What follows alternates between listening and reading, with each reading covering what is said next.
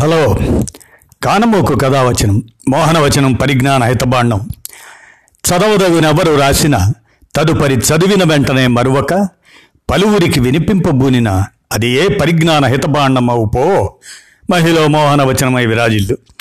శ్రోతలకు ఆహ్వానం నమస్కారం. పరిజ్ఞాన హితబాండం లక్ష్యం ప్రతి వారి సమాచార హక్కు. ఆ స్ఫూర్తితోనే ఎన్ వేణుగోపాల్ తెలుగు సేతగా చారిత్రాత్మక అంబేద్కర్ ఉపన్యాసం పంతొమ్మిది వందల నలభై తొమ్మిది నవంబర్ ఇరవై ఐదున రాజ్యాంగ నిర్ణయ సభలో రాజ్యాంగ రచనా కమిటీ ఆధ్వర్యంలో కమిటీ అధ్యక్షుడిగా ముగింపు ఉపన్యాసం చేసిన సందర్భం కాబట్టి దీన్ని చారిత్రాత్మక అంబేద్కర్ ఉపన్యాసంగా ఎన్ వేణు వీక్షణం పత్రిక ఎడిటర్గా తెలుగులో అనువదించి ప్రచురించిన దానిని శ్రోతలకు ఇప్పుడు వినిపిస్తున్నాను. ఈ చారిత్రాత్మక ఉపన్యాసాన్ని వినండి.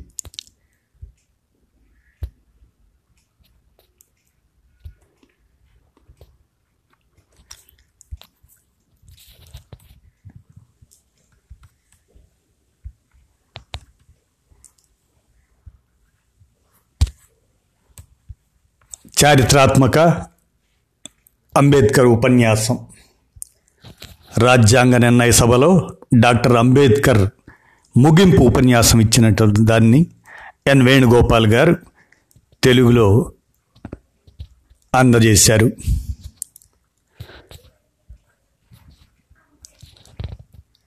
రాజ్యాంగం గురించి డాక్టర్ బిఆర్ అంబేద్కర్ రాజ్యాంగ నిర్ణయ సభ చివరి సమావేశంలో రాజ్యాంగ రచనీయ ఆ రచనా కమిటీ అధ్యక్షుడిగా డాక్టర్ బిఆర్ అంబేద్కర్ పంతొమ్మిది వందల నలభై తొమ్మిది నవంబర్ ఇరవై ఐదున చేసిన ముగింపు ఉపన్యాసం.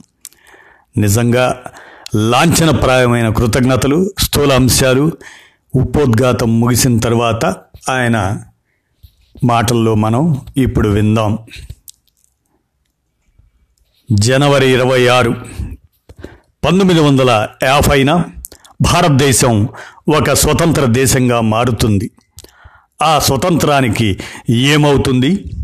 భారతదేశం తన స్వాతంత్రాన్ని నిలబెట్టుకోగలుగుతుందా? లేదా మరొకసారి కోల్పోతుందా? నా మదిలో మెదులుతున్న మొదటి ఆలోచన ఇది. భారతదేశం గతంలో స్వాతంత్రం అనుభవించిన దేశమే. కానీ అది తన స్వాతంత్రాన్ని ఒకసారి కోల్పోయింది. అది తన స్వాతంత్రాన్ని రెండోసారి కోల్పోతుందా? ఈ ఆలోచనే భవిష్యత్తు పట్ల నన్ను ఆందోళనలో ముంచెత్తుతున్నది. భారతదేశం తన స్వాతంత్రాన్ని ఒకసారి కోల్పోయిందనే విషయం మాత్రమే కాదు. ఆ ఓటమి తన సొంత ప్రజల అవిధేయత వల్ల విద్రోహం వల్ల జరిగిందనే విషయం నన్ను తీవ్రంగా కలిచివేస్తున్నది. సింధును మహమ్మద్ బీన్ కాసిం దురాక్రమిస్తున్నప్పుడు రాజు దహర్ దగ్గర పనిచేస్తుండిన సైనికాధికారులు మహమ్మద్ బీన్ కాసిం తైనాతీల నుంచి లంచాలు తిన్నారు. తమ సొంత రాజు కోసం యుద్ధం చేయటం మానుకున్నారు. మహమ్మద్ గోరి భారతదేశం మీద దండెత్తుతున్నప్పుడు ఆహ్వానించిన వాడు పృథ్వీరాజ్ మీద యుద్ధం చేయమని తాను సోలంకి రాజులు సహకరిస్తామని చెప్పినవాడు జైచంద్. శివాజీ హిందువుల విముక్తి కోసం పోరాడుతున్నప్పుడు ఇతర మరాఠా ప్రభువులు రాజపుత్ర రాజులు మొఘల్ చక్రవర్తుల పక్షం వహించారు. సిక్కు పాలకులను మట్టి కరిపించడానికి బ్రిటిష్ వారు ప్రయత్నిస్తున్నప్పుడు సిక్కుల ప్రధాన సైనికాధికారి గులాబ్ సింగ్ మౌనంగా కూర్చొని సిక్కు రాజ్యాన్ని కాపాడకుండా ఉండిపోయాడు. పద్దెనిమిది వందల యాభై ఏడులో భారతదేశంలో అత్యధిక భాగం బ్రిటిష్ వారి మీద స్వాతంత్ర యుద్ధం ప్రకటించినప్పుడు సిక్కులు ఆ పరిణామాలకు మౌన సాక్షులుగా నిలిచిపోయారు. ఆ చరిత్ర పునరావృతం అవుతుందా? ఆ ఆలోచనే నాలో ఆందోళన నింపుతున్నది. కులాలు మతాల రూపంలోని మన పాత శత్రువులతో పాటు ఇక ముందు మనకు విభిన్నమైన పరస్పర వ్యతిరేకమైన రాజకీయ అభిమతాల రాజకీయ పార్టీలెన్నో ఉండబోతున్నాయనే వాస్తవం గుర్తిస్తే నా ఆందోళన మరింత పెరుగుతున్నది. భారతీయులు తమ దేశాన్ని తమ మతం కన్నా ముందు పెడతారా? లేక మతాన్నే దేశం కన్నా ముందు పెడతారా? నాకు తెలియదు. కానీ నిశ్చింతగా చెప్పగలిగేది ఏమంటే రాజకీయ పార్టీలు. కనుక దేశం కన్నా మతాన్నే పైన పెట్టేటట్లయితే మన స్వాతంత్రం రెండోసారి కూడా ప్రమాదంలో పడుతుంది. బహుశా ఎప్పటికీ కోల్పోయే స్థితి వస్తుంది. ఈ దుష్పరిణామం రాకుండా మనందరము నిర్ణయాత్మకంగా పనిచేయవలసి ఉంది. మన చివరి రక్తపు బొట్టు వెచ్చించి అయినా సరే మన స్వాతంత్రాన్ని కాపాడటానికి మనం దృఢదీక్ష తీసుకోవలసి ఉంది. పంతొమ్మిది వందల యాభై జనవరి ఇరవై ఆరున భారతదేశం ఒక ప్రజాస్వామిక దేశంగా మారనున్నది. అంటే ఆ రోజు నుంచి భారతదేశం ప్రజల యొక్క ప్రజల చేత ప్రజల కొరకు ఉండే ప్రభుత్వాన్ని చూడబోతున్నది. ఇక్కడ కూడా నాలో అదే ఆలోచన తలెత్తుతున్నది. భారత ప్రజాస్వామిక రాజ్యాంగానికి ఏమవుతుంది? భారతదేశం ఆ రాజ్యాంగాన్ని నిర్వహించుకోగలుగుతుందా? లేక దాన్ని కూడా కోల్పోతుందా? నా మదిలో మెదులుతున్న రెండో ఆలోచన ఇది. మొదటి ఆలోచనలాగానే ఇది కూడా నన్ను ఆందోళన పరుస్తున్నది భారతదేశానికి ప్రజాస్వామ్యం అంటే తెలియదని కాదు. ఒకనొక కాలంలో భారతదేశం నిండా గణతంత్ర రాజ్యాలు ఉండేవి. రాచరికాలు ఉన్నప్పుడు కూడా అవి ఎన్నికల ద్వారానో పరిమిత అధికారాలతోనూ ఉండేవి.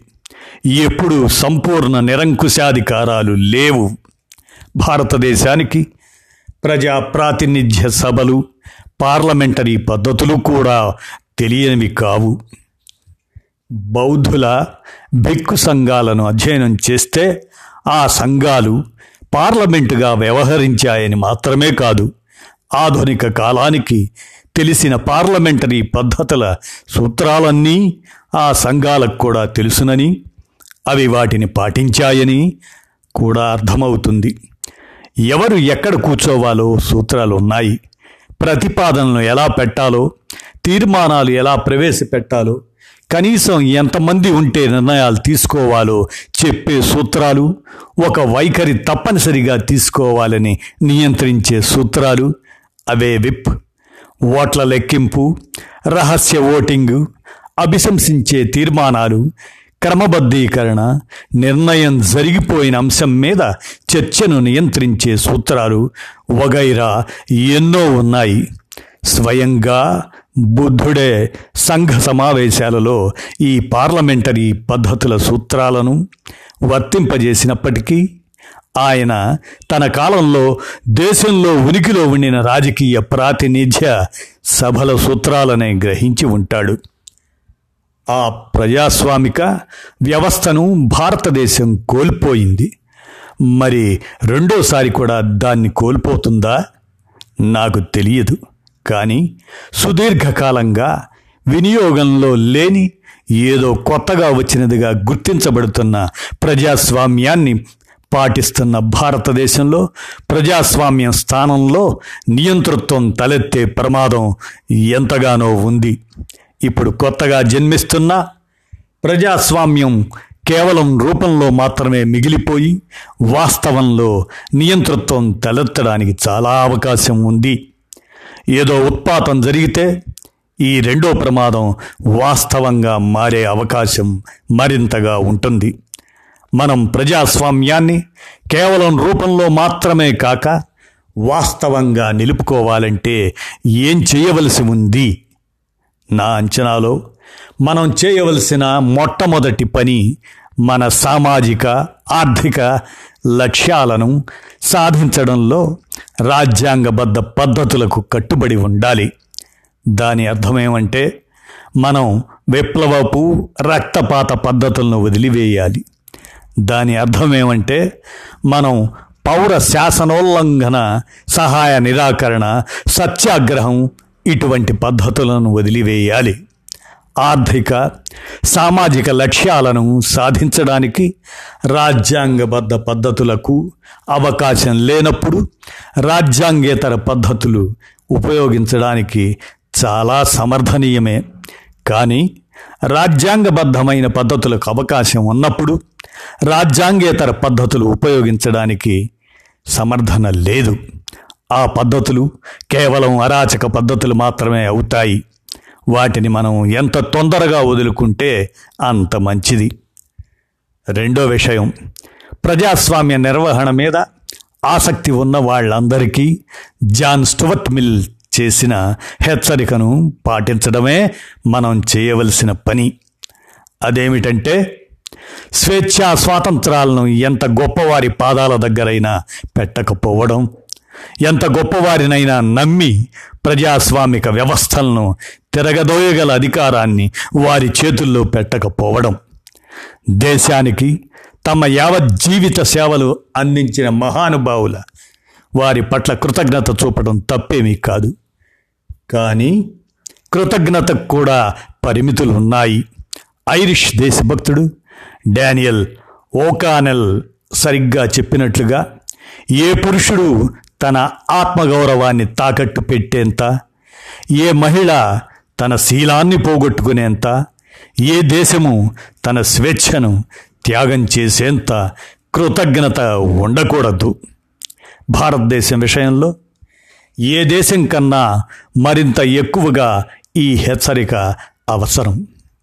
ఎందుకంటే భారతదేశపు రాజకీయాల్లో భక్తి లేదా ఆరాధనా మార్గం లేదా వీర పూజ ప్రపంచంలోని మరే దేశ రాజకీయాల్లో కన్నా ఎక్కువ పాత్ర వహిస్తాయి. మతంలోనైతే భక్తి అనేది ఆత్మ విమోచనకు మార్గం కావచ్చు. కానీ రాజకీయాల్లో భక్తి లేదా వీరపూజ పతనానికి ఖచ్చితమైన మార్గం. అంతిమంగా అది నియంతృత్వానికే దారితీస్తుంది మనం చేయవలసిన మూడో విషయం కేవలం రాజకీయ ప్రజాస్వామ్యంతో సంతృప్తి చెందకుండా ఉండటం.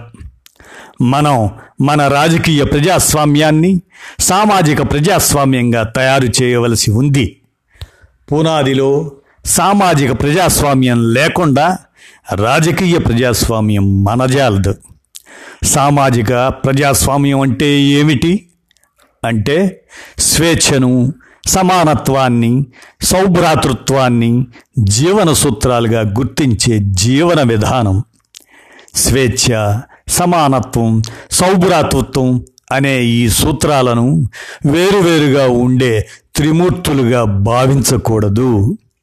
అది మూడు మూర్తులు కలిసిన ఒకే ఐక్య సూత్రం వాటిలో ఒకదాని నుంచి మరొకదాన్ని వేరు చేస్తే అసలు ప్రజాస్వామ్య ప్రయోజనమే దెబ్బతింటుంది. స్వేచ్ఛను సమానత్వం నుంచి వేరు చేయడానికి వీలు లేదు. సమానత్వాన్ని స్వేచ్ఛ నుంచి వేరు చేయడానికి వీలు లేదు. స్వేచ్ఛను సమానత్వాన్ని సౌభ్రాతృత్వంతో వేరు చేయలేము. సమానత్వం లేకుండా స్వేచ్ఛ మాత్రమే ఉంటే అది అనేకుల మీద కొందరి ఆధిపత్యాన్ని సృష్టిస్తుంది. స్వేచ్ఛ లేకుండా సమానత్వం మాత్రమే ఉంటే అది వ్యక్తిగత చొరవను చంపివేస్తుంది. సౌభ్రాతృత్వం లేకుండా స్వేచ్ఛ సమానత్వాలు సహజంగా వికసించలేవు. వాటిని అమలు చేయడానికి సౌభ్రాతృత్వం రక్షక భటుడుగా ఉండాలి. భారత సమాజంలో ఈ మూడిటిలో రెండు ఎంతమాత్రం లేవనే గుర్తింపుతో మనం ప్రారంభిద్దాం. ఆ రెంటిలో ఒకటి సమానత్వం. సామాజిక తలంలో భారత సమాజం తారతమ్య అసమానత సూత్రం పునాదిగా ఉంది. ఈ సమాజంలో కొందరికి అపార సంపద అసంఖ్యాకులు దుర్భర దారిద్ర్యంలో జీవించే స్థితి ఉంది. జనవరి ఇరవై ఆరు పంతొమ్మిది వందల యాభైన మనం ఒక వైరుధ్యమైన జీవితంలో ప్రవేశించబోతున్నాం. రాజకీయాలలోనేమో మనకు సమానత్వం ఉంటుంది.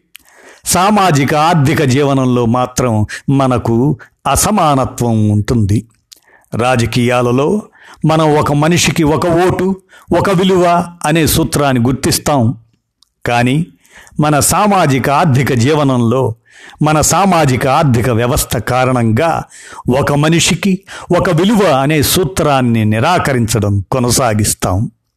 ఈ వైరుధ్యమయమైన జీవితాన్ని ఎంతకాలం కొనసాగించగలం? మన సామాజిక ఆర్థిక జీవనంలో సమానత్వాన్ని నిరాకరిస్తూ ఎంతకాలం కొనసాగగలం? ఆ నిరాకరణను మనం ఎంత ఎక్కువ కాలం కొనసాగనిస్తే అంత ఎక్కువ కాలం మన రాజకీయ ప్రజాస్వామ్యాన్ని ప్రమాదంలో ఉంచుతూనే ఉంటాం. వీలైనంత త్వరగా మనం ఈ వైరుధ్యాన్ని రద్దు చేయవలసి ఉంది. అలా జరగకపోతే అసమానత వల్ల బాధలు అనుభవిస్తున్నవారు ఈ రాజ్యాంగ నిర్ణయ సభ సుదీర్ఘకాలం కష్టపడి నిర్మించిన మన రాజకీయ ప్రజాస్వామ్య నిర్మాణాన్ని పేల్చివేస్తారు. మనలో కొరతగా ఉన్న రెండో అంశం సౌభ్రాతృత్వ భావనను గుర్తించకపోవడం.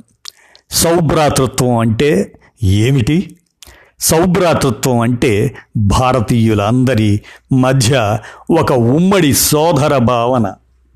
భారతీయులందరము ఒకటే అనే భావన. మన సామాజిక జీవనానికి ఐక్యతను సంఘీభావాన్ని ఇచ్చే సూత్రం అది. కష్టసాధ్యమైన సూత్రం అది.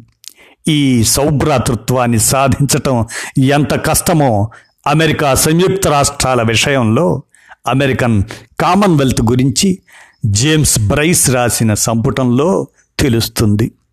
ఆ కథను బ్రైస్ రాసిన మాటల్లోనే వివరిస్తాను.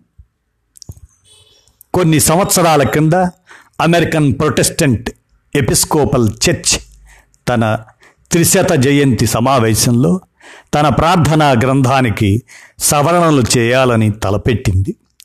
దాని చిన్న వాక్యాల ప్రార్థనలలో యావత్ ప్రజా సమూహానికి వర్తించే మాటలు చేర్చాలని అనుకున్నారు. ఒక ప్రముఖ మతాచార్యుడు భగవంతుడా మా దేశాన్ని దీవించు అనాలని ప్రతిపాదించాడు. ఆ మధ్యాహ్నం తక్షణమే ఆ మాటను అందరూ ఆమోదించారు. మర్నాడు ఆ వాక్యం పునఃపరిశీలనకు వచ్చింది. ఎందరెందరో ఎన్నో అభ్యంతరాలు వ్యక్తం చేశారు. దేశాన్ని అనే మాట వాడితే జాతీయ ఐక్యత గురించి ఒక నిశ్చిత గుర్తింపు ధ్వనిస్తున్నదని అది కుదరదని అభ్యంతరాలు వచ్చాయి. ఆ మాటను వదిలేశారు. చివరికి అందరికీ ఆమోదయోగ్యమైన భగవంతుడా సయం సంయుక్త రాష్ట్రాలను దీవించు అనే వాక్యాన్ని అంగీకరించారు. ఈ ఘటన జరిగినప్పుడు అమెరికా సంయుక్త రాష్ట్రాల మధ్య సంఘీభావం అంత తక్కువగా ఉండింది. అమెరికా ప్రజలు తమను తాము ఒక దేశంగా కూడా గుర్తించుకోలేదు. అమెరికా ప్రజలే అలా తమది ఒక దేశం అని గుర్తించలేకపోయినప్పుడు భారతీయులు తమను తాము ఒక దేశం అని గుర్తించటం ఎంత కష్టం? రాజకీయ అభిప్రాయాలున్న భారతీయులు భారతదేశ ప్రజలు అనే మాటను అంగీకరించని రోజులు ఉండేవని నాకింకా గుర్తుంది. ఆ మాట బదులు వాళ్ళు భారత జాతి అనాలని భావించేవారు. కానీ మనం ఒక జాతి అని అనుకోవడంలో మనం ఒక పెద్ద భ్రమలో బతుకుతున్నామని నాకు అనిపిస్తుంది వేలాది కులాలుగా విభజింపబడిన ప్రజలు ఒక జాతిగా ఎలా ఉండగలరు? జాతి అంటే ఉండే సామాజిక మనస్తత్వపరమైన అర్థంలో మనం ఇంకా ఒక జాతి కామని మనం ఎంత తొందరగా గుర్తిస్తే అంత మంచిది. అలా గుర్తించినప్పుడు మాత్రమే మనం ఒక జాతిగా రూపొందవలసిన అవసరాన్ని గ్రహించగలం.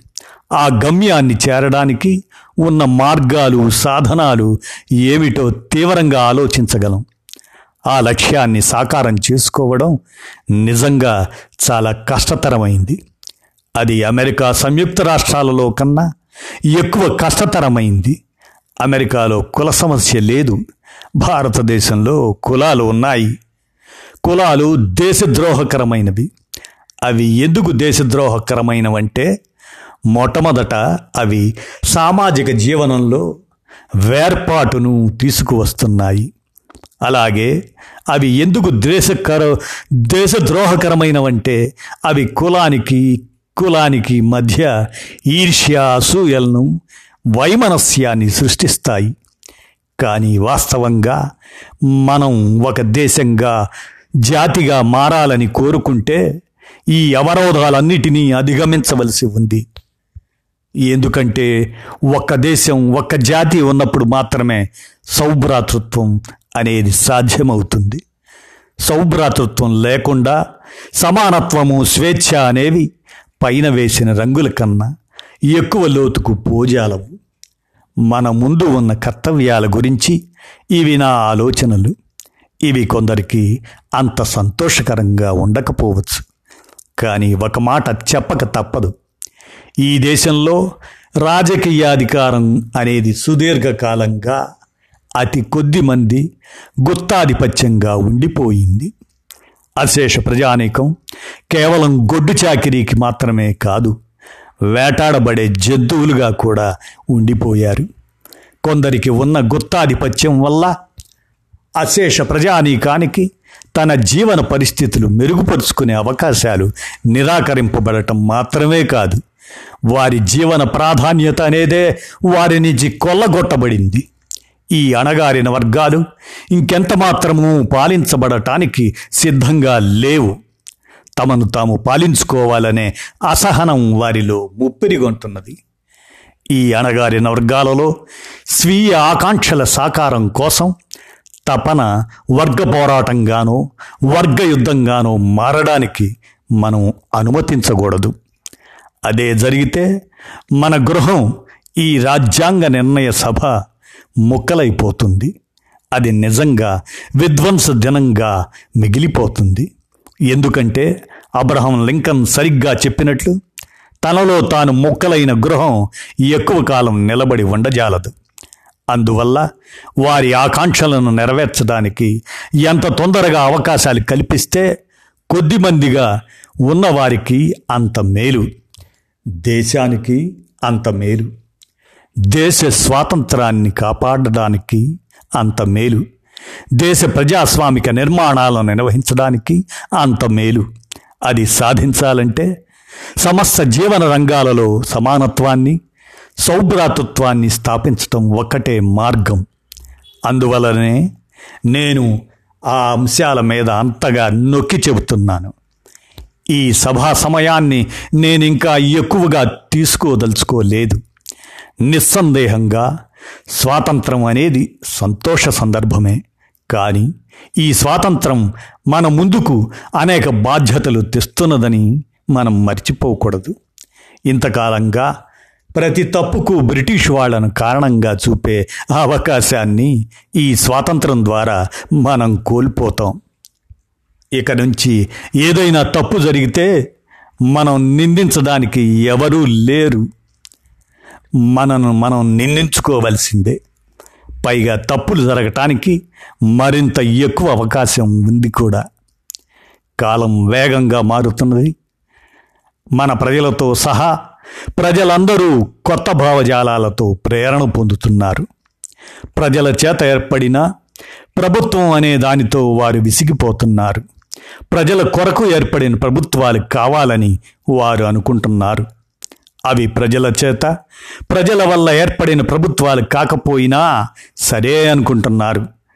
ప్రజల చేత ప్రజల వల్ల ప్రజల కొరకు ప్రభుత్వం అనే సూత్రం ఆధారంగా మనం రూపొందించిన ఈ రాజ్యాంగాన్ని మనం సంరక్షించుకోవాలంటే మన మార్గంలో అడ్డుగా ఉన్న చెడులను గుర్తించడంలో ఏమరపాటు లేకుండా ఉందామని ప్రతిజ్ఞ చేసుకుందాం.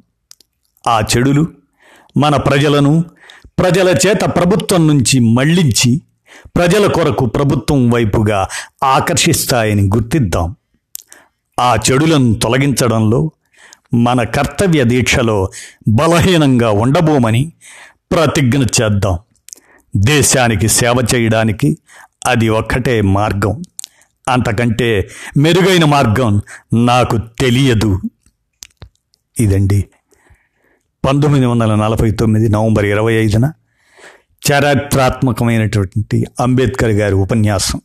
దీన్ని ఎన్ వేణు వీక్షణం పత్రిక ఎడిటర్ గారు తెలుగులో అనువదించారు. దానిని శ్రోతలకు వినిపించాను. విన్నారుగా? ధన్యవాదాలు.